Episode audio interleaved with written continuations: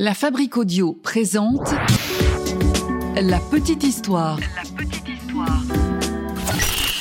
www.lafabriqueaudio.com On connaît tous le personnage de fiction Hannibal Lecter, campé par l'excellent Anthony Hopkins au cinéma.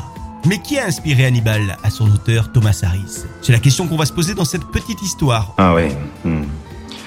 Quelle histoire ça aussi. Vous savez que vous ressemblez avec votre sac à main et vos chaussures bon marché à une fille de ferme. Une fille de ferme endimanchée, sans le moindre bon goût.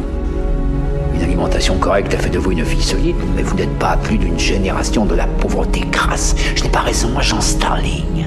Et c'est d'origine que vous essayez désespérément de cacher. Vous venez du fond de la Virginie. Que fait votre père? Est-ce qu'il descend dans la mine? Est-ce qu'il empeste le charbon?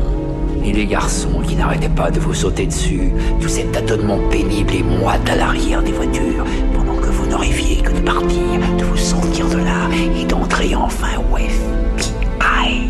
Alors on a tous vu le film Le silence des agneaux, puis dix ans plus tard Hannibal de Ridley Scott.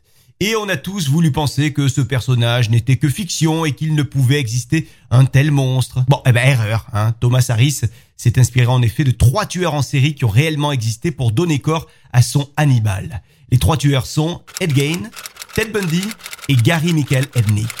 Alors on va commencer, si vous le voulez bien, par Ed Gein. Qui est-il?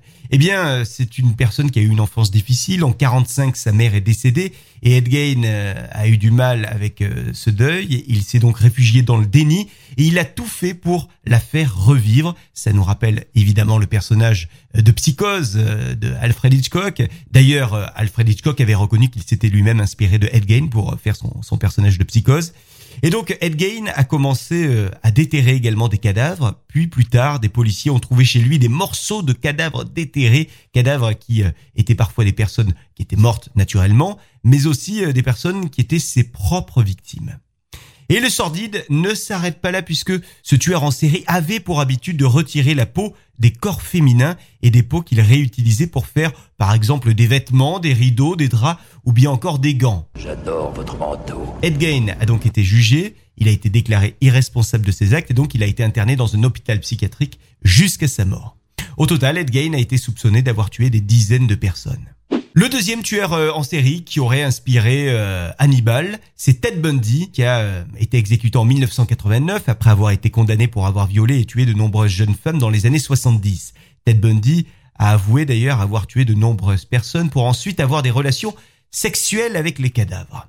Et puis enfin, Gary Michael Ednick, lui c'est un ancien militaire, il a tout d'abord été accusé d'avoir essayé de tuer son locataire, locataire de sa maison, et puis deux ans plus tard, il avait été accusé d'avoir kidnappé, séquestré et violé la sœur d'une de ses amies.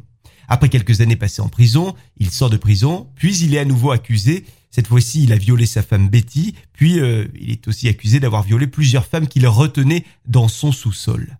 Condamné à mort, il a été exécuté en 99 par une injection létale. Voilà donc pour ces trois tueurs en série qui ont inspiré à son auteur le personnage de Hannibal. Si vous pensiez donc avoir euh, affaire à une fiction absolue quand vous étiez devant le silence des agneaux, eh bien vous ne regarderez plus ce film comme avant désormais. La Fabrique Audio présente La Petite Histoire. La petite histoire.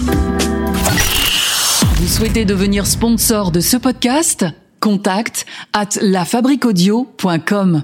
Avant de se quitter, je vous rappelle que euh, vous pouvez euh, faire appel à nos services, les services de la Fabrique Audio, euh, via un petit mail, contact@lafabriqueaudio.com, la fabrique avec un K.